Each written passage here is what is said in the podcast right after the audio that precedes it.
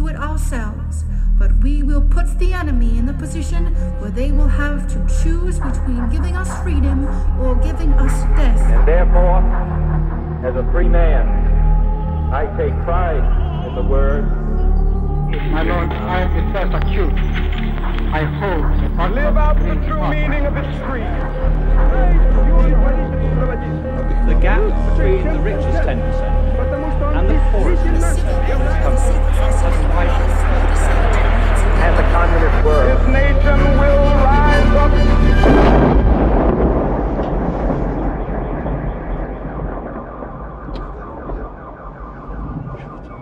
Hezký den, vítáme vás u dalšího natáčení podcastu Kolaps, který pro internetový deník Alarm.cz připravují Jan Bělíček a Pavel Šplíchal. Eh, v lednu jsme si pro vás přichystali tematickou sérii, ve které se podíváme na izraelsko-palestinský konflikt v hlubších souvislostech.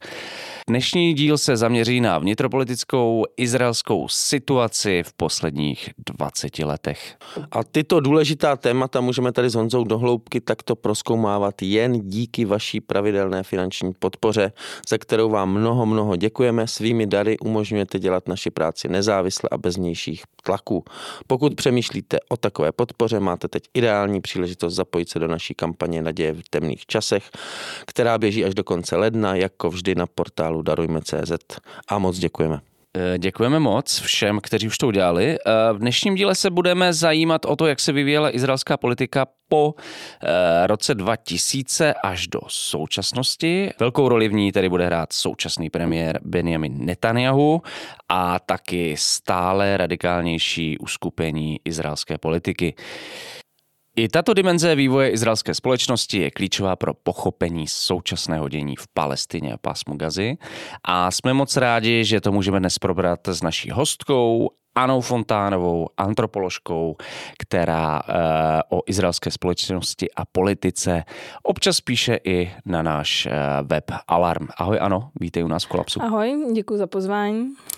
E, když mluvíme o izraelské politice posledních eh, desetiletí, tak eh, musíme zákonitě mluvit o Benjaminu Netanyahuovi, taky o eh, jeho straně Likud, kde se vlastně vzal Likud a co vlastně od počátku reprezentoval. Tak pokud chceme mluvit o Likudu, tak se musíme vrátit ještě do počátku vlastně státu Izrael, kdy kde vlastně má, má své kořeny, vlastně ideologie strany, strany Likud. A Protože v počátku teda vlastně zakládání státu Izrael, nebo než ještě než vznikl, tak vlastně existovaly dva proudy v rámci, nebo dva takové jako nejdů, bylo mnohem víc těch proudů, ale takové ty nejvýraznější byly dva. Jeden pak teda později reprezentovaný Benem Gurionem byl teda ten socialistický nebo dělnický sionismus, převážně, převážně sekulární, a druhý byl teda revizionistický sionismus. Ten revizionistický sionismus jehož vlastně idovým otcem byl Žef, Zef Žabotinský, tak uh, prosazoval vlastně myšlenku velkého, velkého Izraele.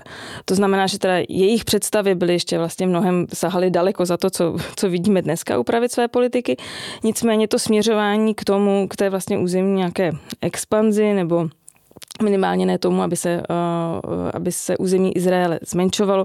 Tam vlastně bylo od začátku ta, ty, ta, ta revizionistická vlastně větev sionismu byla mnohem militantnější, volila vlastně úplně jiné jako metody toho boje za, tu, za to národní sebeurčení.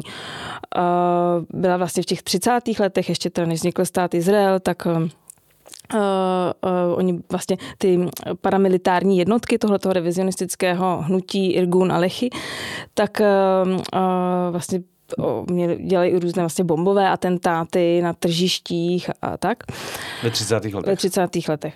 A, a na, proti arabskému obyvatelstvu a proti teda Britům, mm-hmm. protože to tehdy byla teda, yeah. že Palestina byla mandátním uh, územím teda uh, Britů. A co to znamená, když jsi mluvil o velký Izrael, tak eh, jaká byla ta představa? Měl to nějaký konkrétní uh, hranice nebo nějak geografickou hranice? No ono to vlastně sahalo od, vlastně tam byly v té, ta představa vlastně původní jako těch revizionistů byla uh, od vlastně, bylo to na obou stranách uh, řeky Jordán, takže to vlastně sahalo ještě teď jako za západní, západní břeh. My zase, vlastně zasahovalo to do jordánského králu, mm. dnešní vlastně mm. Jordánska, až po, až po teda uh, středozemní moře, že jo, tam, kde je dneska, mm. tam, kde je dneska Gaza. Mm-hmm. Já bych měl možná ještě jednu takovou mm. doplňující otázku. Ten, když říkáš, že to byl revizionismus, mm-hmm. tak vlastně to byla revize čeho? Revize právě toho, toho socialistického dělnického sionismu, který byl mnohem pragmatičtější, prosazoval vyjednávání s Brity, taky samozřejmě měli svoje jako jednotky, což byla Hagana, ale uh, nebyl to vlastně ta konfrontační směr a navíc byl teda uh, sekulární, kolektivistický, byla tam taková ta představa toho vlastně společného, kolektivního, uh, kolektivního projektu mezi tím, co ten revizionismus uh, a ten revizionismus právě jakoby revidoval ty metody těch, uh, těch, těch, těch, těch socialistických vlastně proudů nebo toho socialistického sionismu, který byl mnohem, přestože taky samozřejmě byl násilný, protože to byl boj teda o národní, že, nějaké sebeurčení, tak, tak byl mnohem, mnohem umírněnější, mnohem vlastně přístupnější k nějakým ústupkům, i vlastně územním ústupkům, k přijetí pak teda, že plánu na rozdělení Palestiny v roce 47. Takže takže takhle. To, to, to byla vlastně mm. ta, ta revize a zároveň oni nebyli, ty revizionisté, neměli uh, tenhle ten socialistický vlastně náboj toho, že by to měl být kolektivní, kolektivní projekt, byli mnohem víc takový vlastně jako vlastně z dnešní doby bychom mohli říct spíše zastánci těch neoliberálních, jako co se týče ekonomiky nebo soukromého vlastnictví jako neoliberálních proudů. A z toho právě teda vychází pak uh, ty, a ty revizionisté, ale v okamžiku, kdy vlastně vzniká, uh, vzniká stát Izrael, tak eh, byli vlastně tenhle ten proud byl trochu jako vytlačen vlastně jako na stranu a ten, kdo vlastně ovládá tu izraelskou politiku, je právě teda strana práce, nebo teda Mapaj v té době, vedená Benem Gurionem. A vůdce vlastně těch revizionistů, který tehdy byl teda Menachem Begin, tak eh, jsou vlastně ve, jsou ve velkém vlastně jako pnutí, je tam i velká osobní averze těchto těch vlastně dvou postav. A zároveň vlastně ten stát ovládá teda ten, ten socialistický sionismus a ten revizionist stojí trošku vlastně jakoby na straně, pak i ty jejich jednotky vlastně jako Irgun a Lechy jsou vlastně postaveny vlastně mimo zákon, nebo část teda Irgunu se stává součástí izraelské armády, část se teda do toho nějak jako um, jak by se to dalo říct, asimiluje, ale, ale vlastně ty revizionisté se cítí vlastně celou dobu jakoby ostrakizovaní, ani vlastně ty jejich vlastně bojové jako akce nebyly oceněny, nejsou třeba součástí komemorace právě těch hrdiných jako bitev a činů, které vedly ke státu Izrael. Mm-hmm. No ale to teda nebylo všechno pod hlavičkou Likudu, nebo... Tohle nebylo, to, to ty zakládají stranu Cherut a z Cherutu se pak právě rodí Likud v 70. letech, myslím, že to byl rok 73, a ten, ten, když se Cherut vlastně spojí ještě s dalšími liberálními stranami, protože to je vlastně taky důležitý, důležitý vlastně rys toho Likudu, že na rozdíl od toho socialistických vlastně strany práce a těch, těch levicových stran je vlastně prosazuje tu neoliberální, uh, neoliberální politiku jako na té, po té ekonomické stránce. A u nás si není náhoda, že je to rok 1973, že to je Jonkypurská válka, má to nějaký vztah spolu, nebo? No, uh, určitě ta Jomkypurská válka vedla, vedla k ohrožení že jo, uh, levice a k nějaké vlastně jako ztrátě, ztrátě kredibility, protože, protože to bylo bráno jako, jako selhání vlastně, selhání uh, vlády. Nicméně ten Likud pak vlastně vyhrává volby až roku 77, mm-hmm. což je obrovský převrat teda v, v izraelské politice, protože až do teďka, uh, až do toho roku 77, teda tím myslím to teď, mm-hmm, tak byla vlastně ovládána, ovládána tou, tou, těmi levicovými stranami, hlavně teda stranou práce. A od toho roku 77 eh, vlastně máme historii stran, eh, máme historii vlád, teda zejména pravicových, anebo teda těch, eh, těch stran té národní jednoty, kdy teda nějakým způsobem teda ta pravice, levice jsou teda v jedné, v jedné vládě, ale vlastně můžeme říct, že ta politika od toho roku 77 je hodně v rukou až na nějaké vlastně přestávky, hodně v rukou teda těch, těch, těch pravi, té pravice. A my jsme mluvili zatím o ideologii té pravice, mm-hmm. ale já jsem se chtěl vlastně, jaký části společnosti ten Likud podporují? Nebo obecně tady tu revizionistickou část eh, Izraele?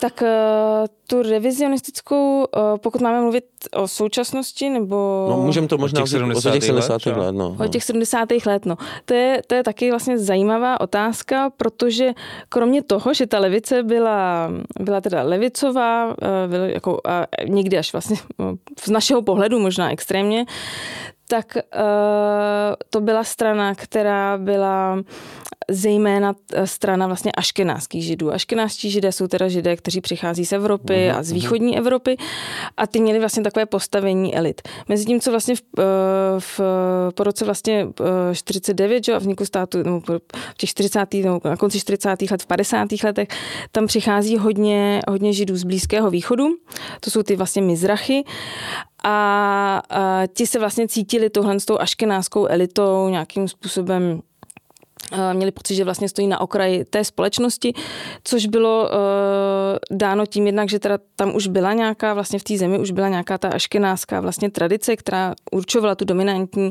dominantní kulturu. Uh, mezi těmi vlastně aškená, těmi vlastně lídry, že jo, aškenáskými té, té, té, um, té politické reprezentace, ale i vlastně jako v, po ekonomické stránce, v, co, se týče, co se týče elit akademických, tak to vlastně všechno byly aškenázivé, které vlastně, kteří, to, kteří to vlastně jako ovládali tu, tu, um, tu zemi, bychom mohli říct, nebo tu veřejnou, veřejnou sféru. Ti lidi, kteří přicházeli vlastně z toho Blízkého východu, nebo ty židě, tak uh, uh, měli vlastně že, jinou, naprosto jinou startovní pozici, spousta vlastně těch imigrantů mělo i vlastně nejen startovní pozici v Izraeli, ale i startovní pozici teda v, eh, v eh, co se týče vlastně vzdělání předchozího, že, že to bylo jako z jiných, z jiných sociálních, část teda té, těch, těch, těch imigrantů byla z jiných vlastně sociálních eh, vrstev a, a vlastně cítili se, že stojí, stojí na, na okraji té společnosti. Byl takový vlastně v těch 50. ještě 60. letech byl tam ten fenomén těch Mábarot, což byly ty vlastně uprchlické tábory, kde oni byli, byly to taková ta místa vlastně chudoby a, a vlastně malé sociální mobility.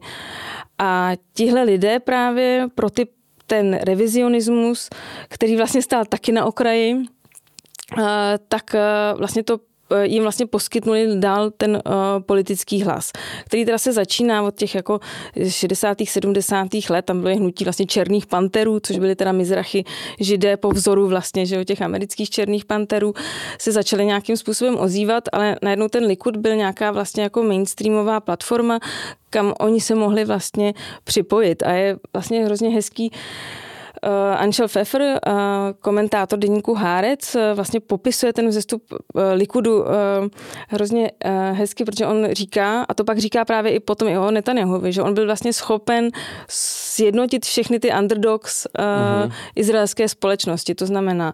A do dneška vlastně hodně, hodně lidí, právě těch mizrachy židů, jsou, jsou tedy jako voliči, voliči Likudu. Uh-huh.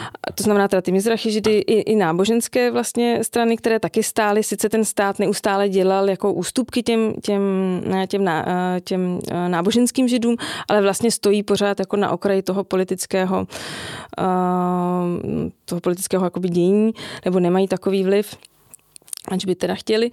A, a, a a nižší střední třídy, to je ještě teda další, další věc, který vlastně pak tvořili tu, tu mm, základnu toho likudu. Uh, bylo to vlastně i jakýsi právě odpor i k tomu kolektivistickému vlastně uh, kolektivistickému étosu, uh, étosu toho, uh, toho, toho vlastně socialistického mm-hmm. sionismu. Takže oni vlastně Likud v té době nabídl hmm. reprezentaci lidem diskriminovaným na základě často i teda původu.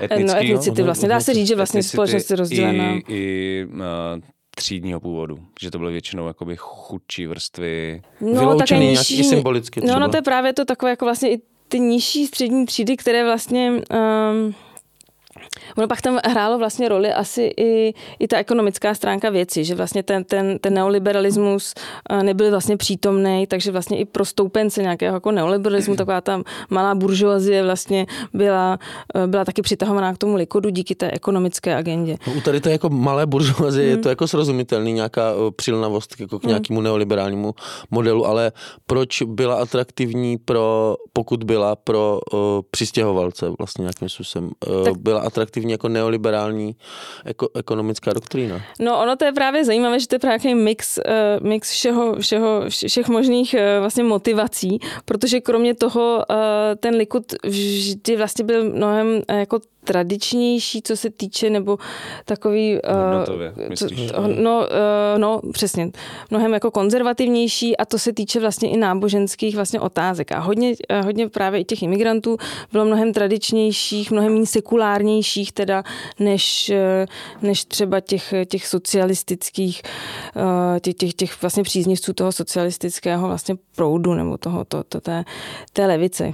Já mám ještě jednu otázku. Ty jsi říkala, že vlastně ta tehdejší strana strana práce byla na třeba současné poměry jako hodně radikálně levicová. Co to vlastně znamenalo? Kdyby si bys měl nějaký, měla nějaký příklad, jako co byly jejich politiky?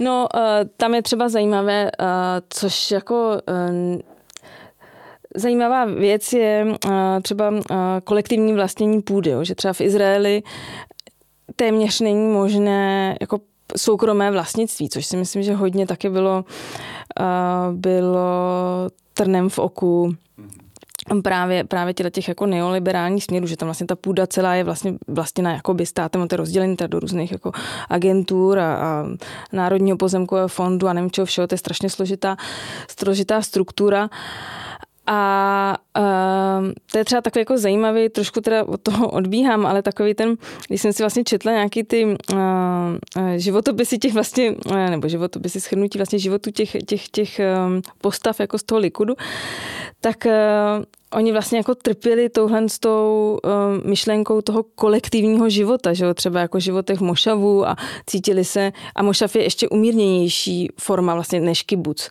Mm-hmm. A, uh, Jakože jim to nebylo příjemné žít v, tě, v tomhle uspořádání. Jo, v tomhle uspořádání. Že chtěli žít v nějakým rodinným víc, normálně, víc prostě, individuálně, víc individuálně v rodinných třeba jednotkách, jo. ne prostě v, v kibucu, kde, kde, je, kde Což jako ono pak to začalo vadit, že jo, i té levici, že ono, ten, ten, to vzepětí jako těch 50. let těch kibuců a tak, tak pak postupně jako odcházelo, protože se zjistilo, že to je neúnosný, že to vlastně jako nefunguje, jako prakticky, že to nefunguje, že, že, že to lidi vlastně jako nezvládají žít tady v tomhle etosu a, a postupně se to začalo rozpadat. Ale myslím si, že vlastně i to byl nějaký takový, mm, mohl to být nějaký vlastně motiv toho, proč se vlastně víc přiklonit třeba uh, k, mm, k nějakému vlastně liberální nebo ne, ne tak kolektivistickému vlastně jako etosu. No. Ty jsi tady zmiňoval, že jsi četla životopisy nebo zhrnutí životů různých představitelů Likudu.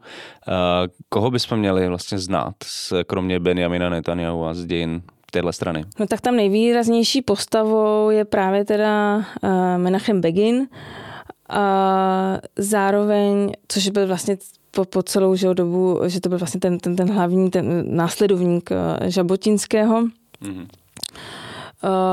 který teda tu, tu stranu vedl celou dobu a důležitou postavou eh, je určitě Ariel Sharon, toho určitě už ten už je jako mhm, současnější postava, to už určitě jako je, je známá.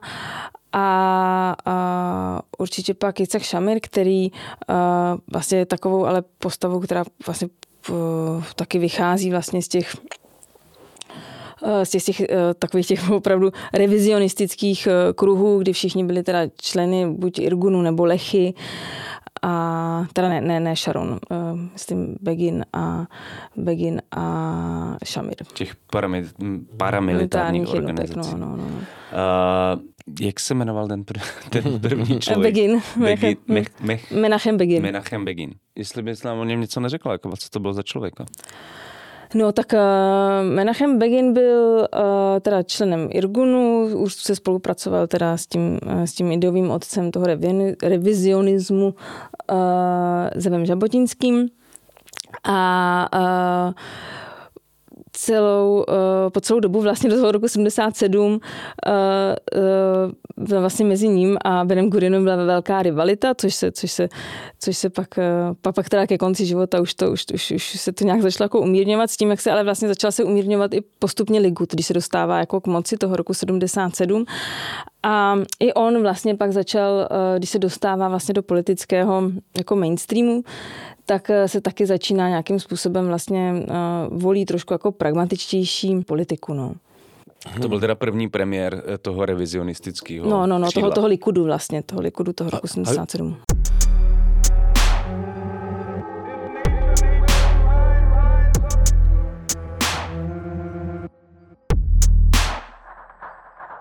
Sophie Lewis, Bell Hooks, Sheila Hetty nebo knihy redaktorů Alarmu, Karla Veselého, Standy Billera, Jana Bělíčka. V našem e-shopu teď najdete knihy, které by vám neměly chybět ve vaší čtenářské výbavě.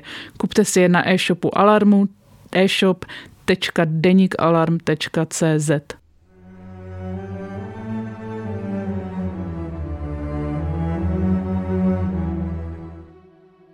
pokud byl ten Likud vlastně stranou nějakých underdogs, jak hmm. jsem říkala, a, a menšin hmm. etnických, tak uh, jak, byli úspěšní lidé z toho prostředí menšinového potom, uh, že se dostávali na špici té strany? No to je taky zajímavá otázka, protože vlastně ty největší vlastně vůdci no, toho Likudu toho, byli stejně z toho aškenánského prostředí. To, to právě, že většinou, to, to mám ten větši, pocit, no. většinou právě měli, měli tyhle ty, ty předky vlastně z toho uh, většinou jako ze zemí, jako co bychom řekli dneska bývalého sovětského Sovětského svazu, takže, mm-hmm. takže a tam právě ještě zajímavá věc je, že vlastně i uh, Benjamin Netanyahu, tak jeho otec eh, Bencio Netanyahu zase pochází vlastně z tohletoho revizionistického prostředí. On sám byl tajemníkem Zeva Žebotinského, když teda uh, Zeva Žebotinského ve 40. letech pak deportovali teda z Palestiny Britové, nebo, takže ten pak působil v New Yorku a ten otec právě Benjamina Netanyahu, což je teda revizionistický historik, tak, eh, tak byl teda jeho tajemníkem a pak pokračoval vlastně v té misi ve Spojených státech, vlastně té revizionistické. Takže oni vlastně všichni, ať už je to Sharon, Shamir, Netanyahu, tak pochází vlastně z těchto těch tradičně revizionistických eh, rodin. A pomohlo ale ta politika Likudu jo, těmhle jsem... lidem vlastně? No, těm určitě se dostávají pak lidi vlastně od těch, určitě teda od těch, můžeme říct, že teda od těch 70. let dochází k tomu, že ti židé vlastně z toho Blízkého východu se dostávají víc, víc, víc jako do mainstreamu, dochází vlastně ke, určitě ke, ke zvýšení teda sociální mobility. Nicméně ta situace se vyrovnává, ale pořád vlastně třeba mezi akademickými elitami určitě asi převládá, převládá ta, převládají ty teda ty aškenáziové pořád. Pořád je tam takový vlastně kulturní um, kulturní takový jako spousta, spousta různých um, takových jako narážek na to, že někdo teda je, je teda tím orientálním židem, je to vždycky vlastně spojováno s nějakým nižším statusem, ale určitě se dostávají třeba Moše Kahalon je ze strany Kulanu, která teda pak odpadla že od Likudu, tak je, je mm, toho to původu teda. A jak si vysvětluješ, mně to přijde vlastně, než se dostaneme k e, Netanyahuovi a dalším jako otázkám víc k současnosti, tak mě zajímalo, jak si vysvětluješ to, že to ta jakoby levit levicová socialistická eh, politika, vláda jako nezvládla, jako je, že nedokázala vlastně najít nějakou odpověď na požadavky těchto lidí. No, protože se tím jako velkou částí bylo toho, to, že se tím vlastně uh, nezabývala. Mm-hmm. Že uh, vlastně ten, byla to vlastně uh, Oni se snažili vlastně vytvořit nějakou homogenní, uh, homogenní zemi, což nebylo jako, nebo a, a homogenní vlastně jako etos, což měl zajistit vlastně ta, ten, ten sekulární, uh, sekulární teda sionismus. Nicméně ono jako velmi brzo bylo jasné, že to není, není možné, protože ta, to obyvatelstvo vlastně neskutečnou mozaikou se skládanou teda z lidí, kteří tam přichází jinak s různými motivy, že jo, ty, ty jednotlivé vlny migrace se, ty ály se lišily podle toho, i podle toho, jaká byla vlastně motivace, jestli to byla náboženská, jestli to teda bylo po holokaustu, kde to byla vlastně nutnost, jestli to pak bylo teda v těch, potom roce vlastně 48, že jo, z těch, z těch arabských zemí, kdy to taky bylo vlastně na základě toho, že vzrůstal nacionalismus, že jo, v těch, v v těch, v těch arabských zemích, takže to asi nebylo příliš jako příznivé životu. A, a každá ta skupina vlastně byla úplně jiná. Já myslím, že oni s tím vlastně vůbec nepočítali, že tam byla nějaká aškenářská elita, která chtěla vytvořit nějakou jednu, jednu kulturu, kterou, kterou vlastně uh, jakoby, um, uh, do které se měli všichni, uh, všichni asimilovat a to vlastně nebylo možné. Že? A oni byli slepí vlastně k těm rozdílům. No, oni jako úplně asi nebyli, protože třeba i na tom je vidět, jak vypadá dneska teda izraelský stát a, a jak je vlastně, že, že vlastně nemůžeme říct, že naprosto jako, sek, ani ten základ toho státu není naprosto sekulární, že jo? protože už oni od začátku museli počítat teda s tím náboženským vlivem, už proto, aby ho tam vůbec mohli založit tady na tom místě, že jo? protože to hmm. má velkou, velkou, velkou vlastně jako hodnotu symbolickou, to, že ten stát je, je to a neustále vlastně museli ustupovat, eh, museli ustupovat vlastně té náboženské jako menšině, proto do dneška vlastně nemáme, nemá ústavu Izrael, ale což byl právě ústupek třeba těm, těm náboženským proudům a, a protože nejvyšším zákonem že jo, je Tóra a ne, nemůže být nikdy sekulární, mm. sekulární mm. ústava.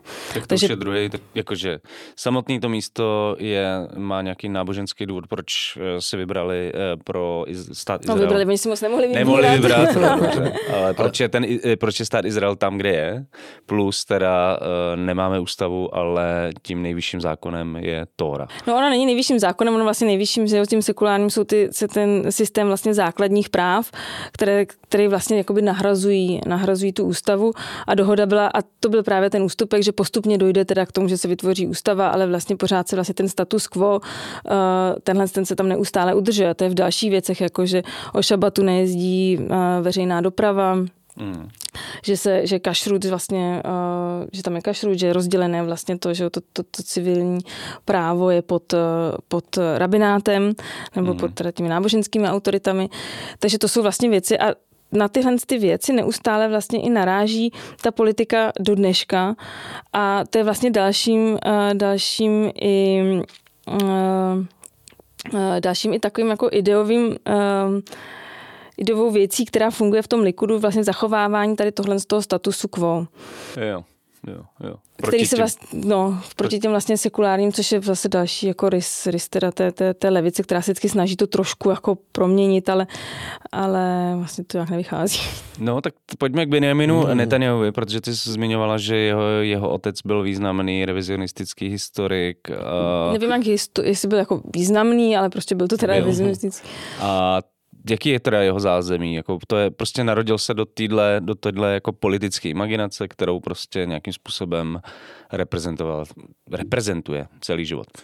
No, uh, to, to určitě, tam si myslím, že, že, že, to je, že to je jedna věc. Druhá věc je, že jeho uh, bratr uh, Jonathan Netanyahu tak umírá při operaci NTB, mm-hmm. což byla teda záchrana, že to byla operace, kdy, kdy uh, vlastně to byla asi uh, organizace pro osvobození, nebyla to organizace pro osvobození Palestiny, nějaké ty národní, prostě uh, unesla vlastně letadlo NTB uh, teda unesla letadlo a přinesla, při, přivedla ho teda do, uh, unesla letadlo, prostě izraelská armáda udělala teda velkou Záchranu. velkou akci na osvobození, na, na, na teda zachránění jako těch rukojmích. No a on tam umírá. A Netanyahu, eh, teda Benjamin Netanyahu poté zakládá vlastně organizaci na boj proti terorismu eh, a nese teda jméno toho, toho jeho bratra, takže on si to vlastně bere jako takovou politickou, uh, politickou svoji línii, tu, tu vlastně tuhle tu bezpečnostní. A to je předtím, než vstupuje do politiky, nebo je to... To je podle mě jeho takový vlastně okamžik, kdy se, to bylo vlastně v 70. letech, kdy on vlastně se začíná etablovat vlastně do toho, do toho Eh, politického toho. On pak vlastně eh, zároveň ten otec vlastně Netanyahu a ten Bencio Netanyahu tak působí ve Spojených státech a působí pak tam i na univerzitách teda amerických a zároveň teda v rámci toho, tý, toho revizionického hnutí tam. A takže Netanyahu vyrůstá vlastně část života a stráví ve Spojených státech. Slouží teda v, v izraelské armádě, to se teda jako vrací a, a vlastně získává tam a i, i to si myslím, že vlastně posiluje toho, tu jeho neoliberální, neoliberální orientaci. Zároveň uh, vlastně velmi dobře poznává to, to, to americké prostředí, což mu pak slouží právě i v tom, že on je vlastně velmi, velmi zdatný v tom, uh, nebo v poslední době ne, ale po celou dobu vlastně toho svého působení byl velmi zdatný v tom vlastně udržovat vlastně dobré vztahy přes tu svoji politiku, která, který vlastně Washington nevždy byl nakloněn, tak udržovat vlastně uh, dobré vztahy s těmi americkými um, politiky. Nebo minimálně jako je ne, totálně nedestruovat pro, mm. nebo je získávat vlastně pro ten, pro ten Izrael. A on pak právě působil jako vyslanec, uh, vyslanec vlastně uh, Izraele u Spojených národů. To bylo v 80 letech. Tak to jsme vysvětlila, proč vždycky, když Benjamin Netanyahu mluví, takže má takhle jako vlastně docela hodně dobrou angličtinu. No, navíc vystudoval teda prestižně MIT, mm, tam a právě, že stojí mezi těmi, těmi vlastně jako dvěma, že jo, světy, tím izraelským i tím, i tím, i tím, i tím americkým, velmi dobře zná to, zná to prostředí a navíc on, on je, on vlastně velmi pracuje na, té, na těch svých vlastně jako retorických schopnostích už od začátku vlastně té své, té své kariéry, to opravdu velmi jako vypracovává všechny, všechny ty své vystoupení a Mm-hmm. No a se můžeme posunout do 90. let? No já jsem se jenom chtěl zeptat na to, kdy, kdy vlastně on začal nějak být významnější politik. Jo, takže v roce 93 uh, se, stává, se stává Benjamin Netanyahu uh, předsedou Likudu a od té doby ho vlastně vede až do současnosti. Čímž se dostáváme do 90. let, kdy vlastně Likud a Benjamin Netanyahu, aspoň jak já to vnímám, jsou známí především tím, že se museli nějak postavit k dohodám z Osla, se kterými sami nesouhlasili. Nebo jaká byla ta jejich pozice? Jaká byla jejich pozice? No tak ono, uh, vlastně to uh, ty, ty jako předzvěstí dohod Osla byly vlastně madridské uh, dohody z Madridu a těch se účastnil Yitzhak Shamir, což byl uh, tedy premiér za Likud. Ten uh, nejdřív teda odmítal se vůbec do Madridu dostavit uh, k vyjednávání a nakonec uh, pod záminkou, že pouze pokud se bude účastnit na Sýrii nebo nějakou, nějakou prostě záminku si vymyslel. A nakonec, uh, nakonec teda pod tlakem vlastně se tam uh, jako asi i mezinárodního společenství se těch, se těch, se těch dohod, dohod účastní. Nicméně pak teda to jednání, čeho přijímá, přijímá rabin. A jakou jako roli v tom ne, ne v roce 93, ale třeba i v tom post, post Oslo období jako vlastně zaujímal jak Likud, tak Netanyahu k tomu celému mírovému procesu. Jako. Benjamin Netanyahu toho vlastně využívá ve své uh, volební kampani, pak uh, po roce vlastně 95 uh, po atentátu, po atentátu na Rabina. A uh, samozřejmě, že ten uh, že oni vlastně nemohli mít úplně uh, uh, nějaký nemohli to úplně vlastně odmítat ty, ty mírové dohody, nicméně ta rétorika podle mě byla taková, že jak, když došlo vlastně k atentátu na Rabina a zároveň dochází i, i dalším vlastně jako uh, um, násilím vlastně ten, po tom atentátu na Rabina dochází k různým vlastně atentátům teda z té palestinské strany, tak ta rétorika je taková, Uh, že my jsme vám to říkali, ono to stejně, stejně nebude fungovat. Ten mírový proces vlastně je je zabitý, ale asi v té, a právě tam vlastně asi dochází jako k velké polarizaci, uh, polarizaci teda toho, um, toho politického, um, která ale tam vlastně, ta polarizace tam už, už jako je, jo, to není, že by to bylo něco úplně nového s mírovými, uh, s mírovými dohodami. No mě na tom přijde zajímavý, že Yitzhak Rabin byl uh, premiér za stranu práce, jestli to dobře pamatuju. Uh, zároveň ho zabil v roce 95, ale někdo z radikální pravice izraelský, mm-hmm. nebyli to palestinci, že jo? A, a přesto, uh, nebo mě by zajímalo, kdo, kdo ten atentát spáchal, co to bylo třeba za organizace, jaký byly jejich motivace uh, a tak dále. Že vlastně ta argumentace nebude to fungovat, by mohla být postavena na tom, že někdo třeba, já nevím, z radikálně uh, islamistických skupin jako zabije rabina, ale v tomhle případě prostě to byl někdo z krajní pravice izraelský. Tak oni tam jsou asi dva, uh, dva důvody. Jeden je ten, že to teda uh, byl, byl to teda Jigal Amir, což byl uh, člověk, který teda uh, z osadnického prostředí pochází, nicméně teda sloužil uh, v armádě. Uh, a on se hlásil vlastně uh, k hnutí uh, Meira Kahaneho. Mm-hmm.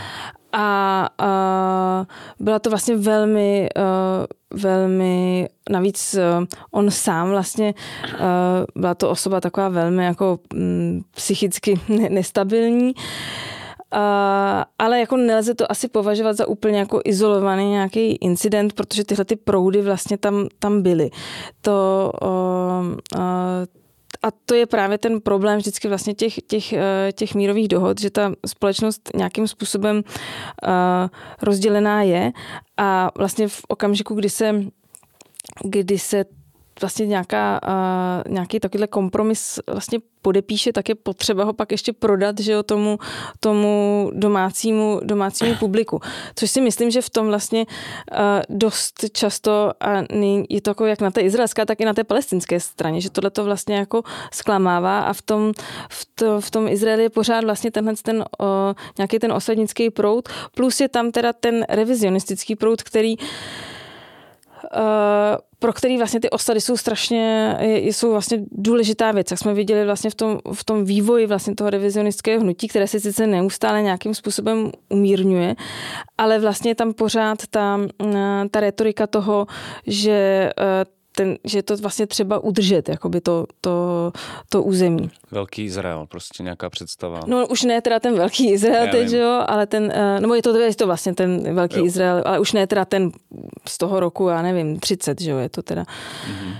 A že to vlastně součást, je to vlastně i vlastně takový jaký typ nějaký jako identitní politiky, že to teda jako, že ten židovský teda lid je spjatý teda s tou, s, tou, s, tou, s tou židovskou půdou a je to vlastně i velký mm, část vlastně té retoriky jako Netanyahuovi, že oni se vlastně neustále jako politologové a tak se přou, zda je teda Netanyahu je pragmatik, anebo zda je to vlastně jako ideolog a idealista. A on v nějakých jako situacích jako, o, tak jako na oko ustoupí z téhle té retoriky, ale vlastně neustále ona tam probublává a, a zároveň vlastně dává nějakou jakousi legitimitu právě těmhle s tím proudům, které teda usilují o tu o, o, to, o to udržení vlastně toho, toho západního břehu.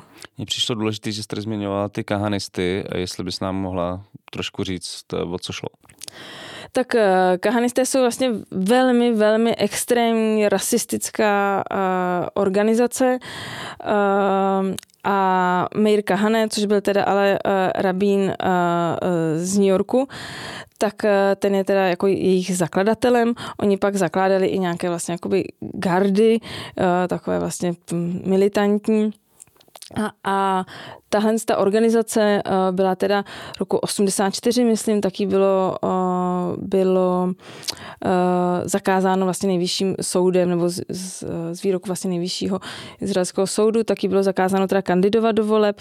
Roku pak v 95, myslím, tak byla zakázána po atentátu na rabina, tak byla zakázána úplně vlastně jejich strana. Oni měli stranu Kach, a je to vlastně opravdu velmi rasistická organizace, která usiluje o získání vlastně e, celého toho teda území, e, území Izraele. A je rasistická zejména vůči Arabům? Vůči Arabům. Vůči Arabům. A je to opravdu také, že jako prosazují prostě odsunutí Arabů z, e, z Izraele. Kdy vzniká třeba osadnický hnutí, jako kdy to začíná být jako téma? No tak ty osady, to je uh, zajímavá otázka, protože osady, uh, když se podíváme třeba na grafy uh, toho, jak tam teda uh, vznikají ty osady, tak vidíme, že osady prostě vznikají za levicových, ať jsou levicové vlády, ať jsou pravicové vlády. Uh, nicméně je naprosto jiný vlastně přístup k tomu, proč ty osady tam mají vznikat. Uh, v rámci vlastně těch levicových uh, vlád, teda ještě před tím rokem 77, mm-hmm.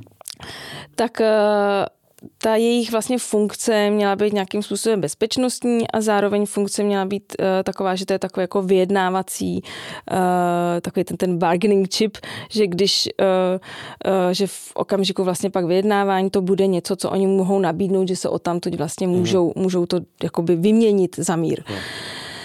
Uh, to byl vlastně ten Alonův plán, uh, který vlastně prosazovali teda ty, ty, ty vlády před rokem 77. Nicméně v 70, po tom roce 77, kdy se do, dostává k moci pravice, tak jsou ty osady vlastně tou vládou podporovány. Uh, nelze říct, že by jako Likud byl, uh, byl kahanistický, nebo že by to byl prostě strana kach, že by usilovali o, o takovéhle věci. Nicméně neustále tam dochází vlastně k tomu, k tomu, mm, k tomu nárůstu vlastně těch osad. Je to podporovaný. Uh, jednak jsou tam určité vlastně, uh, to bylo v těch 80. letech a to zrovna, uh, zrovna i za, za doby, kdy Ariel Sharon byl teda v těch ministerských postech nejrůznějších, tak uh, jsou jsou, a zrovna tohle to teda prosazoval eh, Sharon, eh, tak jsou, tak jsou um, uh, poskytovány vlastně osadníkům různé, uh, různé vlastně ekonomické výhody no. za to, že si budou vlastně, že budou, že budou um, bydlet teda na tom, na tom západním břehu. Takže tam vlastně, uh, a i to je vlastně uh, další věc, že že ty osady vlastně jsou, ehm, nejsou jenom jako náboženské. Není to, že by každý osadník byl teda ten religiozní žid eh, z Pejzy, ale vznikají tam vlastně i sekulární, eh, sekulární eh, nebo sekulárnější, sekulárnější vlastně obyvatelé tam žijí. A mm, právě v těch 80. letech a tak, tak vlastně dochází k nárůstu téhleté výstavby a uh, jsou to vlastně ty, tomu se říká ty quality life settlers, který tam vlastně jezdí, e, který tam vlastně opravdu si, si, si budují ty domy, protože tam je levnější, mají úlevy na daních a, a jsou to vlastně, že to je v dojezdové vzdálenosti od Jeruzaléma, od Tel Avivu, takže jsou to také ty ložnice vlastně těch um, těchto těch velkých měst. To je vlastně trochu jako taková v něčem i taková klasická suburbanizace, že prostě lidi se stěhují do, do, do, do těch okrajových částí měst. No ale tady mají ještě na to vlastně ty, ty, ty, ty incentivy prostě. vlastně vlády, eh, že tam prostě to bydlení je opravdu levnější, v Izraeli je téměř nedostupný a, a je tam prostě prostor, že jo, než je člověk přesně v těch, v těch, těch jako urbánních těch. No a... Takže nejsou motivovaný jenom nábožensky, Nejsou to ale přesně prostě tak. Nejsou to, prostě jsou to, jsou to prostě krizi i prakti- bydlení. I krizi, no. prostě, no, i krize, i krize bydlení, přesto, přesně tak. Takže to je jako jeden důvod, další důvod pochopitelně jsou ty náboženské. A ono tam jsou pak ještě jako dva druhy osad, jedny, které jsou podél vlastně té, té zelené linie a to vlastně ještě není to, co přispívá k tomu konfliktu, to, nebo přispívá to pochopitelně ke konfliktu, ale je to ještě něco, co vlastně i během těch mírových vyjednávání pak palestinci byli ochotní přistoupit za určitou vlastně výměnu teritorií, by se to dalo vlastně připojit k Izraeli, ale pak jsou tam osady, které se opravdu jako zakusují do toho palestinského území. A to jsou právě většinou ty osady, které jsou pak jako i vedeny nějakou tou, tou, tou ideologií. Já nevím, jestli má něco eh, jakoby podstatného třeba z té první vlády Benjamina Netanyahu, jestli tam se stalo něco, co by stálo za zmínku. Toho roku 96, 96 až, až 99? Tam, nebo no, 96, 99. To určitě jo, protože uh, v té době teda, uh, což je doba vlastně po tom mírovém uh, vyjednávání, tak Netanyahu pokračuje vlastně v tom mírovém procesu, nebo určité hmm. vlastně části toho, co bylo domluveno na těch dohodách s Oslamon, implementuje a to je teda stažení z Hebronu. Poté teda prohrává volby v tom roce 99. Takže uh, otázka je, jestli ta jeho, uh, to, že vlastně vsadil tady na tuhle tu radikálnější kartu, pak na, na začátku vlastně toho, toho uh, nebo vůbec Likud se sází na, na nějakou radikálnější kartu. Jako uh, dohodnout se. Nebo co je ne, to radikální? Napřed je radikální a pak ne, se trochu... V tom, v tom roce takhle. V tom, uh, v, za doby své vlády, toho roku 96 až 99, tak vlastně dojde ke stažení teda z Hebronu. Hmm což je vlastně naplňování uh, určitých vlastně částí dohod z Osla. A poté vlastně prohrává volby. A on pak vlastně vstupuje s velmi vlastně silnou uh, tou agendou vlastně toho, toho, toho nestažení, že jo, a celá ta jeho vláda pak v, v toho roku jako 2009 a dál se vlastně nese v, v, v, té, v té línii vlastně ty osady nějakým způsobem vlastně podporovat.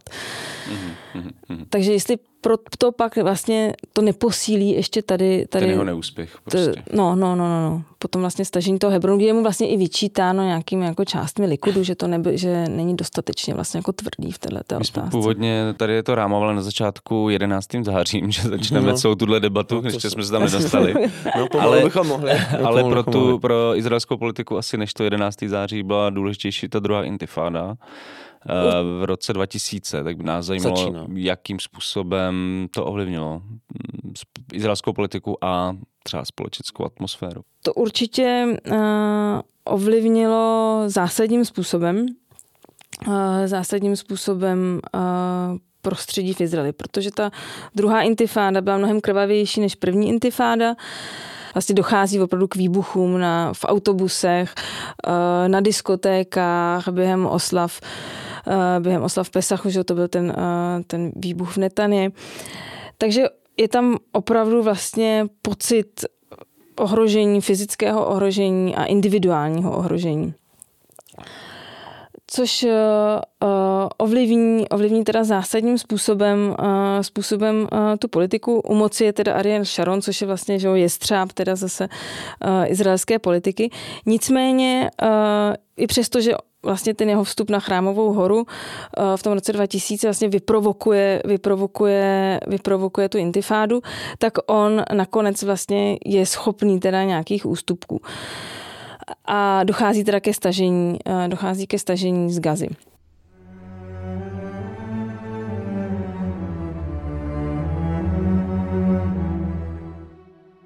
Alarm už 10 let reprezentuje své čtenářky a čtenáře v české společenské debatě. Pomozte nám udržet tento výrazný hlas na české mediální scéně a podpořte Alarm v narozeninové kampani. Odkaz najdete na našem webu nebo na portálu darujme.cz. Alarm. Naděje v temných časech.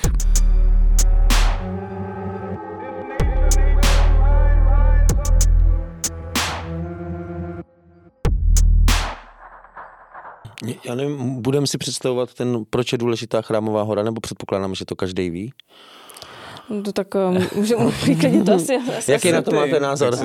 Jaký, myslíš, že to každý ví? Nebo proč je důležitá chrámová no, proč je důležitá No chrámová hora, protože to je vlastně uh, místo, které je posvátné, že jo, je to, je to nejposvátnější teda místo pro židy, třetí nejposvátnější uh, místo pro, uh, pro Araby.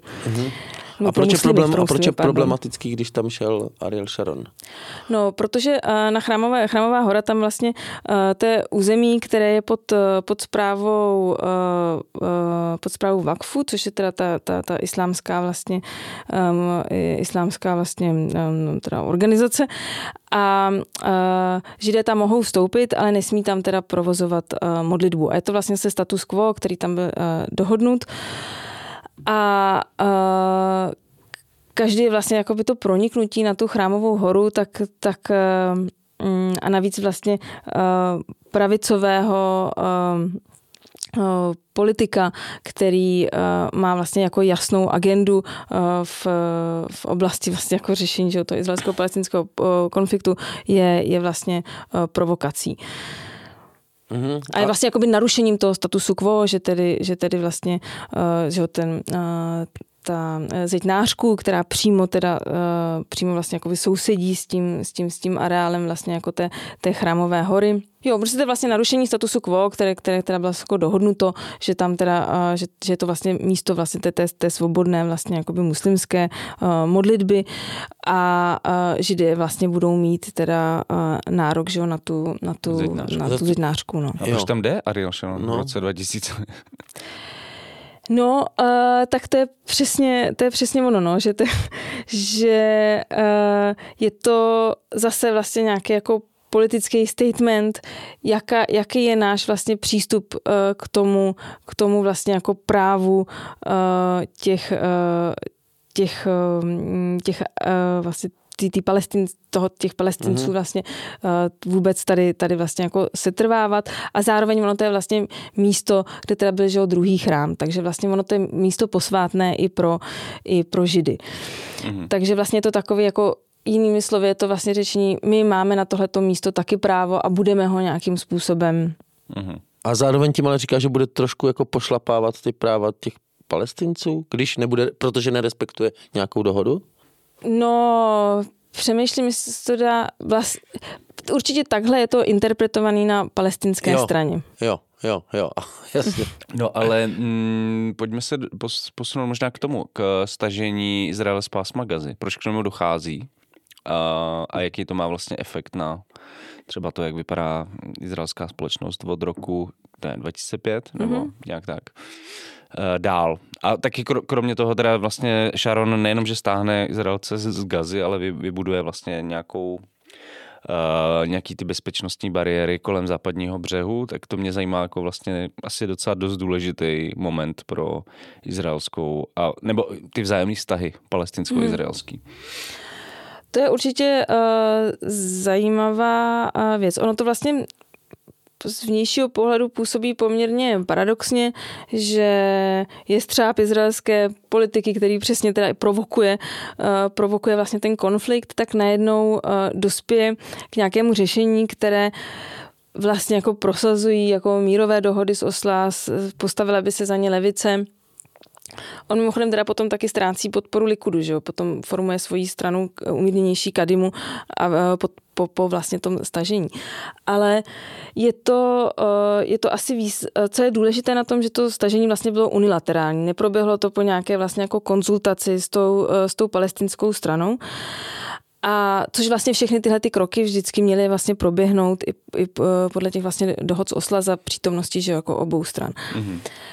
Uh, Další věc je, že ta Gaza vlastně bylo strašný břemeno pro, pro Izrael. Už to vlastně bylo pro ně, pro ně udržovat vlastně a být tam vlastně pro ně bylo a vůbec jako chránit ty osady pro ně bylo vlastně pro ně bylo, uh, pro ně bylo už ekonomicky vlastně ne, uh, neúnosné. Další věc je, uh, že mm, Sharon vlastně asi v ten okamžik překvapil, protože opravdu jako to stažení z Gazy protlačil jako tou vládou uh, dost, uh, dost, dost jako, um, dost usilovně teda. A uh, otázka je teda, jako já nemůžu říct, že jaké byly jeho motivace, to můžeme, to můžeme o tom spekulovat, ale myslím si, že tam byl velký tady tenhle ten, ten, ten tlak jako ekonomický. Byl tam tlak asi i toho, jak je vlastně Izrael viděn v očích mezinárodního společenství Určitě to nevedlo, což uh, určitě to nevedlo ke, uh, k nějakému vlastně umírnění na té palestinské straně. Protože ono teda, i když se Izrael stáhnul z té mm. Gazy, tak stejně vlastně ta Gaza je uh, opravdu jako uzavřený, uzavřené území. Tam vlastně jsou všude, tam je ten bezpečnostní plot, teď uh, vlastně tam není vůbec jako nějaký jako, že, volný pohyb z Gazy uh, tam, je tam vlastně uh, arma, uh, je tam blokáda vlastně vzdušná, armáda, uh, blokáda i, uh, blokáda i uh, námořní, Nikdy vlastně palestinců nebylo vlastně umožněno si tam postavit přístav, což teda eh, bylo, bylo součástí teda dohod z Osla. Mm-hmm. A Uh, uh, takže vlastně ona ta okupace tam, uh, nebo okupace, ta, ta uh, můžeme vlastně říct, okupace tam neustále přetrvává. Ta, ta Gaza je vlastně uzavřené opravdu území, Eh, odkud eh, ovládané vlastně zvnějšku vlastně tím, eh, tím, tím Izraelem. A Vliv to mělo takový, že určitě nedošlo k umírnění teda na té palestinské straně. A na té protože, izraelské straně? A na té izraelské straně taky ne. Ta izraelská strana vlastně si myslím, že uh, jednak to tam vedlo k jednomu vlastně argumentu zase. My jsme ustoupili a nic se nestalo. Co se stalo? 2006 vyhrává Hamas a hmm. dochází k větší radikalizace. Hmm. Takže to byl jako jeden argument. A jedna, jeden vlastně takový uh, proud, ke kterým to došlo. Zároveň asi došlo i k, trošku k tomu, že vlastně ten Izrael, ta pravicová vláda najednou uh, Eh, evakuje vlastně ty osady, tak to asi eh, došlo i k nějakému vlastně vyhrocení právě na té osadní, na té, v tom sektoru té společnosti, vlastně v tom osadnickém, že ta vláda vlastně tohle to umožní. Další a zároveň vlastně to bylo takové jakoby už úplné spečetění té izraelské unilaterální politiky. Že my se můžeme jako stáhnout, ale bude to zase náš, náš krok. A vlastně v tomhle, tom, eh, v tomhle tom stylu pak probíhala celá ta politika vlastně těch dalších dvou desetiletí, kdy to vlastně uh, obě dvě ty strany se, se uh, pořád vlastně rozcházejí v těch krocích, že každý, jak vlastně ta izraelská strana, tak ta palestinská strana jedná vlastně, uh, jedná vlastně um, jakoby jednostranně bez dohody, jo. bez dohody s tou, s tou že druhou vlastně přestává stranou. ten dialog existovat, jakoby. Nebo... Ten dialog podle mě vlastně jako přestal existovat určitě. Jo, takže oni se vlastně stáhnou z Gazy, ale hmm. vlastně je to jejich rozhodnutí, nediskutují to s palestinskou stranou. Neda, a... Nenechají jim postavit přístav. A pak řeknou, to, to že se vlastně nic nezlepšilo, protože uh, my jsme se stáhli, My jsme se přesně, já myslím, že tam nejdůležitější vlastně argument byl ten, a to byl i pak argument pro tu další jako sekuritizační politiku, která vlastně ovládá zase ten Izrael těch dalších 20 let, bylo, že vlastně jakýkoliv ústupek z té izraelské strany k ničemu nevede. Uh-huh, uh-huh, uh-huh. A jaký to mělo dopad potom na politickou kariéru Ariela Sharona a tím pádem i Benjamina Netanyahu?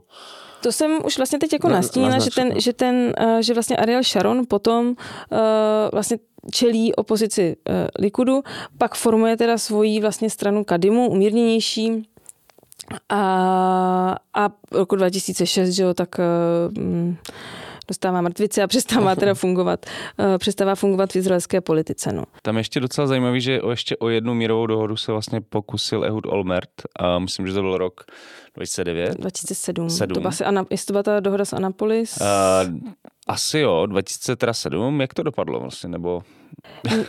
Tahle ta dohoda vlastně je, uh, to byla...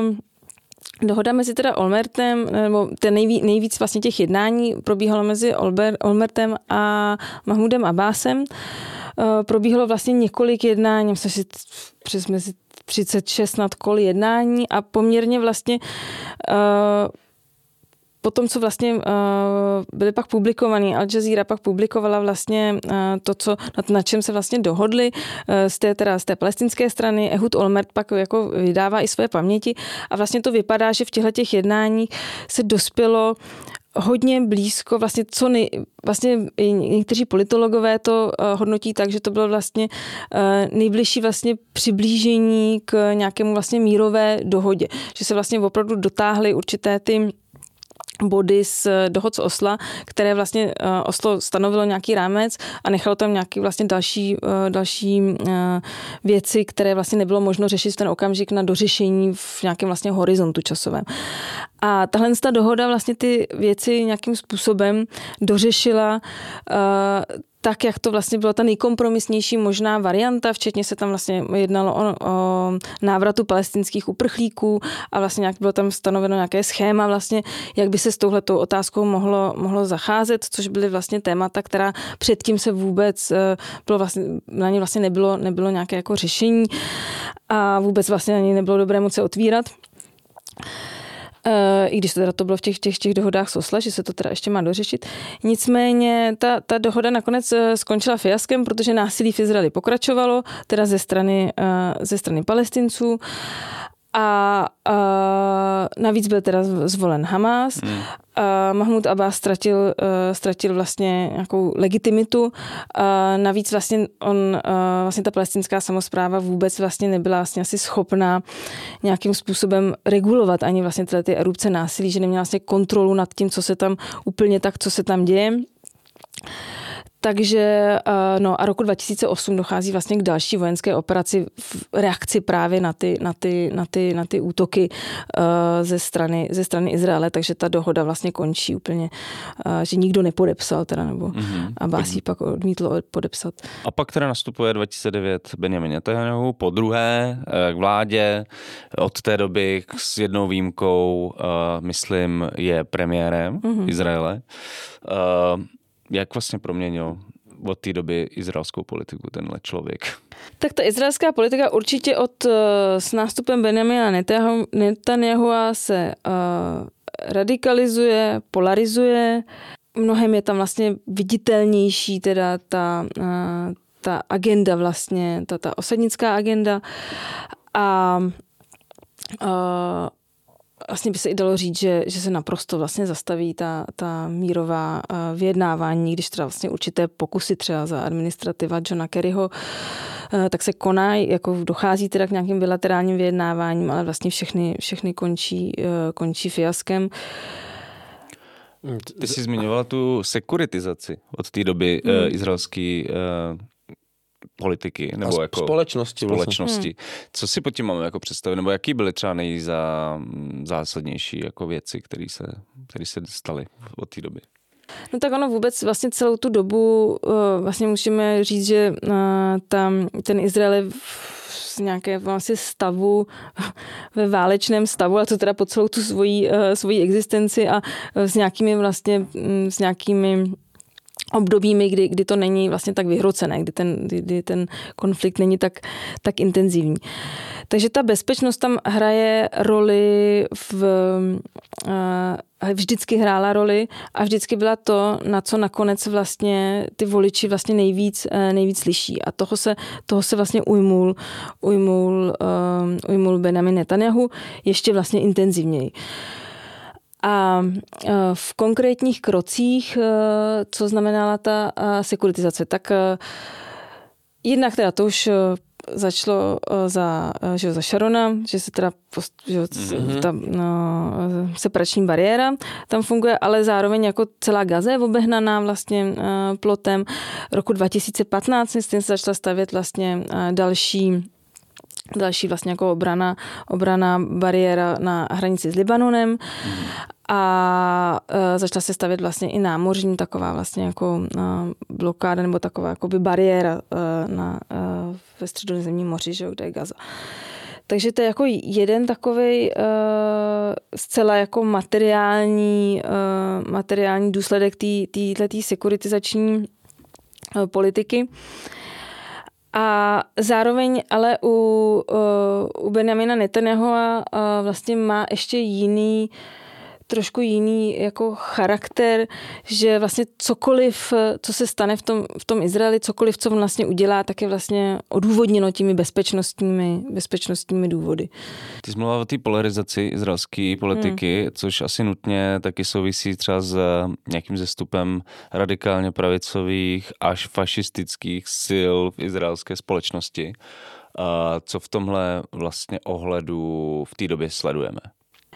No, uh, vlastně, a tady bychom možná mohli začít eh, se současným, s naprostou mm. jako nej, nej, nejaktuálnější. Jsi říkal, uh, že to bude asi vyvrcholení, mm. jako tohle je ta současná vláda v něčem, no. No, no přesně tak, ta současná vláda, že, která byla zvolena roku 2022, a ta poslední vláda vlastně je naprosto jako unikátní tím, že uh, ta má vlastně zastoupení ten um, ta jako radikální, radikální vlastně náboženské, náboženské strany, což je zejména teda uh, strana uh, Ocma uh, Ben Gvira a pak teda Smotričova strana toho uh, náboženského sionismu. A uh, tyhle ty strany uh, se vlastně hlásí, nebo ta, ta, ta Ocma Jehudit se hlásí k odkazu právě kahanismu. Uh, mm. strany, jak už jsme již říkali, teda, nebo proudu, který byl v Izraeli vlastně úplně zakázán, což je naprostý vlastně jako uh, naprosto jako jedinečná situace, že tato strana vlastně vstoupila do mainstreamu a nejenže vstoupila do mainstreamu a vlastně tím pádem nějakým způsobem legitimizuje určité vlastně uh, radikální pozice, ale uh, zároveň má moc uh, vlastně vykonávat uh, tu, svoji, uh, tu svoji politiku. Což jako vidíme třeba teď na západním břehu, sice pozornost je upřená teda na gazu, ale to, co se děje vlastně na západním břehu teď, uh, je taky dost alarmující, protože uh, Ben Gvir uh, má mimo jiné teda pod, pod, svou, pod svou zprávu vlastně tu pohraniční policii, mm-hmm Mm-hmm.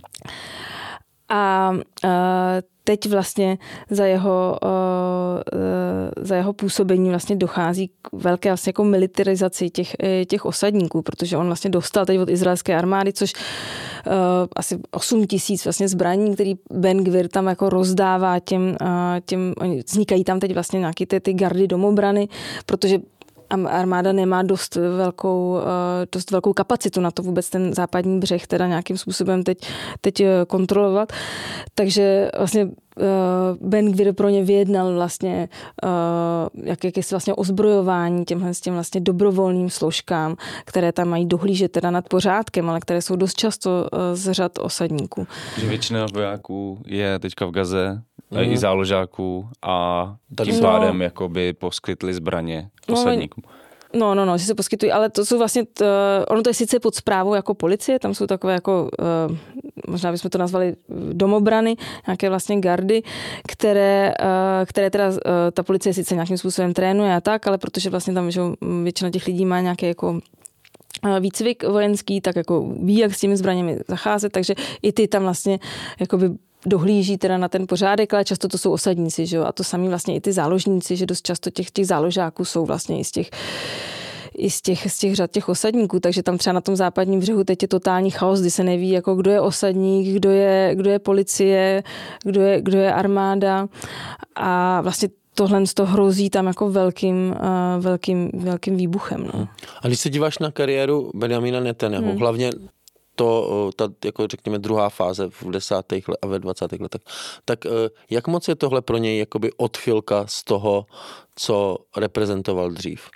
Protože tam vždycky bylo nějaké napojení na osadníky, vždycky napojení na uh, revizionismus, na radikální pravici, ale tohle je i pro něj, jak to popisuješ, jako úlet. Určitě, určitě a on taky se jako to vyjadřuje k určitým, k určitým jakože mírní určitá jako vyjádření, třeba Ben Gvir jako nedávno prohlásil zajměme každý pahorek a bude náš, což je vlastně vyjádření jako z Ariela Sharona, jako z což je vlastně taky zajímavé, že jako mainstreamového, mainstreamového uh, vlastně likudníka uh, z roku někdy z konce právě jako těch 90. let.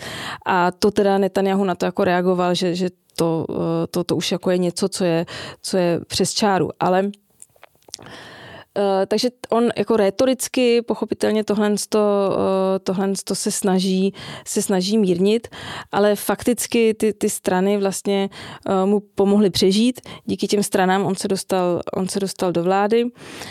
Musel jim slíbit určité, určité věci, aby, aby teda s nimi vlastně že vstoupil do té koalice. Takže, takže si myslím, že vlastně ta, ta, ta um, ta jeho retorika úplně ne, ne, neodpovídá tomu, co se tam dělo a otázka teda byla na to, nebo co se tam děje, je otázka na to, že, že už i pro něj je to, je to, je to vlastně příliš tahle ta situace, nebo že to jako je nějaký znak jeho to určitě, protože on se vlastně nachází teď jako i v ohrožení osobním, protože, protože vlastně stíhán, že od toho roku 2000, 2019, v okamžiku, kdy teda přijde vlastně o imunitu, tak uh, tak ztrácí teda ochranu že, té imunity.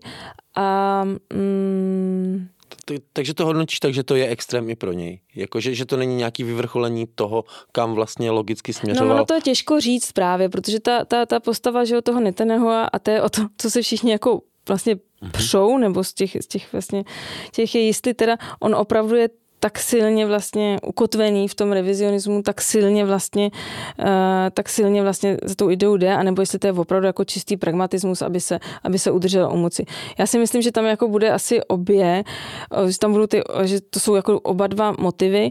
Zároveň um, si myslím, že on jako je sekulární spíš. On není, není určitě by jako mm, sám, pokud by mu nešlo o politické přežití, tak by asi neprosazoval uh, takhle extrémní, takhle extrémní vlastně agendu, že to už také pro něj jako za... No a když jsme mluvili o Smotričovi a Ben Gvirovi, tak jakoby ta, ten jejich cíl je co? Jakoby politický cíl. Obsadit západní břeh. Jejich uh, politickým cílem je anexe západního břehu. Jenom břeh, západní břeh. A Gaza? Hlavně. Gaza si myslím, že už je mimo jako radar toho, eh, tohohle z toho hnutí.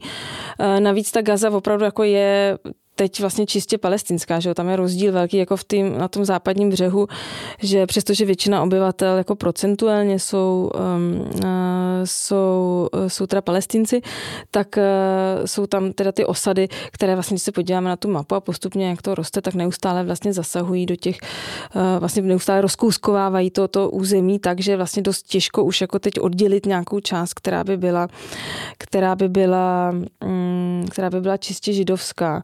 Možná pro posluchače, jaký je teda ten stat, jakože Gaza je čistě palestinská, západní břeh, jako jaký je status prostě západního břehu v tomhle ohledu? Tak západní břeh jako je okupované území teda, ale v, v Izraeli se to jmenuje ta, um, ty disputed jako territories, takže vlastně jako teritoria, kde to nebylo jako nějak um, ještě rozhodnuto, dořešeno vlastně, jaký ten, jaký ten status tam je.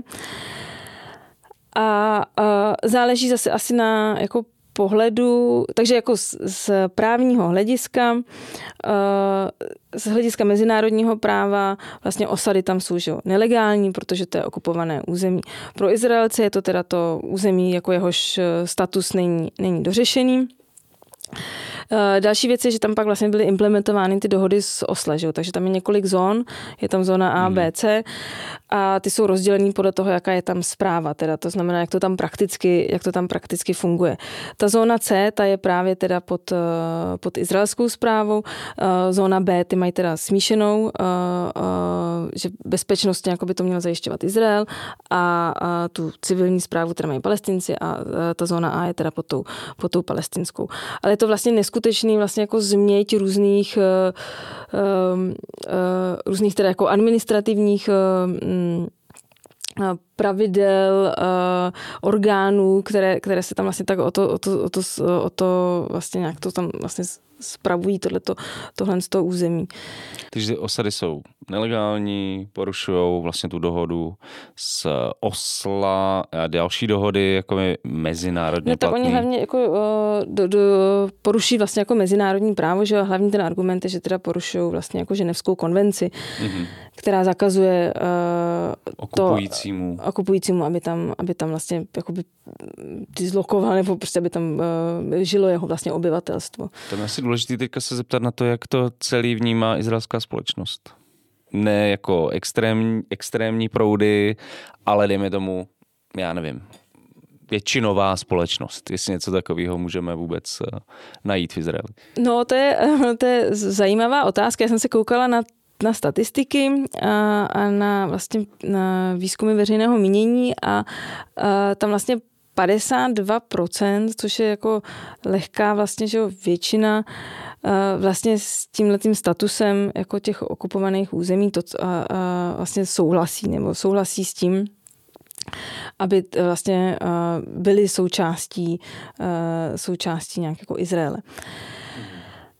A, a zároveň ono jako asi těžko, těžko uh, říct, že v té vlastně jako debatě mainstreamové, tak uh, se to téma vyskytuje, ale vlastně to nestálo v centru pozornosti jako té izraelské společnosti v posledních, v posledních minimálně prostě pěti, deseti letech.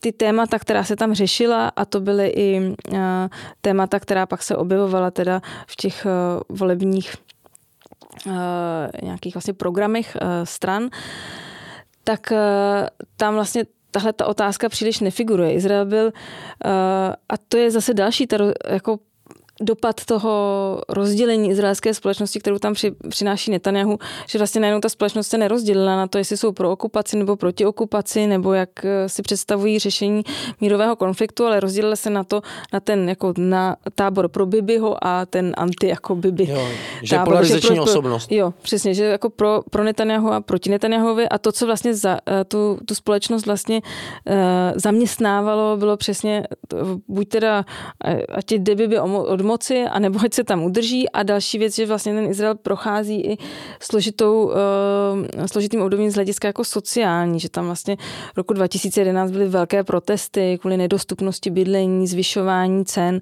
Takže to byla vlastně jako další agenda, kterou bylo řešit a tohle to se nějak tak jako dělo ne, že by se to o tom nemluvilo, jsou tam třeba jako levicové organizace, které na to neustále eh, poukazují, jako je eh, BCLM, Ježdina, tak, které vlastně monitorují tu situaci, poměrně podrobně to popisují. Ale eh, ty a právě pod tímhle těmi pravicovými vládami byly tak jako vystrkovány jako neustále na stranu, že jo. A, takže vlastně to téma se příliš jako nedostávalo na, na pořad hmm. jako dne, no. Což vypadá ale, že to, to se teďka asi změnilo dost radikálně se sedmým říjnem. Jakože vlastně to byl nějaký potlačovaný asi téma, který najednou jako explodovalo. No, já si myslím, že uh, teď se zase západní břeh neřeší. Teď uh, jako západní břeh opravdu teď se do, nachází jako ve stavu chaosu, kterýmu se uh, možná jako v Hárecu se o tom píše, co se tam děje ale ta pozornost zase je jako zaměřena na tu gazu. Další věc je, že uh, zase tam dochází k té situaci jako toho, že je vlastně v situaci velkého ohrožení, velkého pocitu vlastně jako individuálního ohrožení a to nikdy jako nenahrávalo uh, nějakému um, umírnění. Naopak, to vešlo, vedlo vlastně k radikalizaci a i na tom, na téhleté vlně vlastně se nesly jako ty pravicové strany a i podle různých jako šetření se vždycky zjistilo, že v okamžiku, kdy došlo k tomu ohrožení, tak vlastně e, zrostly preference těch jako radikálnějších, e, radikálnějších složek.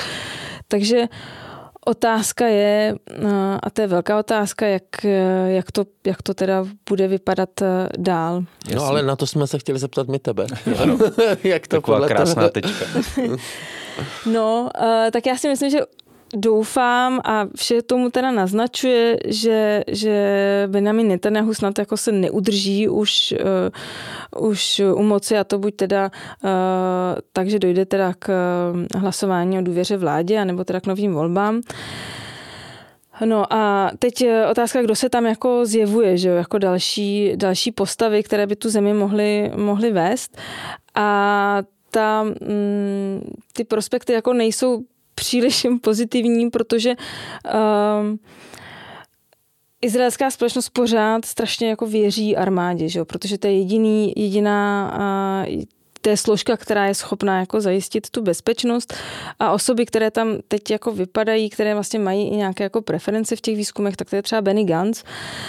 A Benny Gantz je sice uh, oproti Netanyahovi, uh, oproti Netanyahovi jako lepší varianta, ale pořád to není člověk, který by byl schopen, uh, byl schopen podle mě opravdu jako řešit tu situaci teda na západním břehu, který by byl nějakým způsobem nakloněný dvoustátnímu řešení, ale s tím, že, že opravdu jako se učiní nějaké, nějaké teda zásadnější vlastně jako ústupky na té, na té izraelské straně.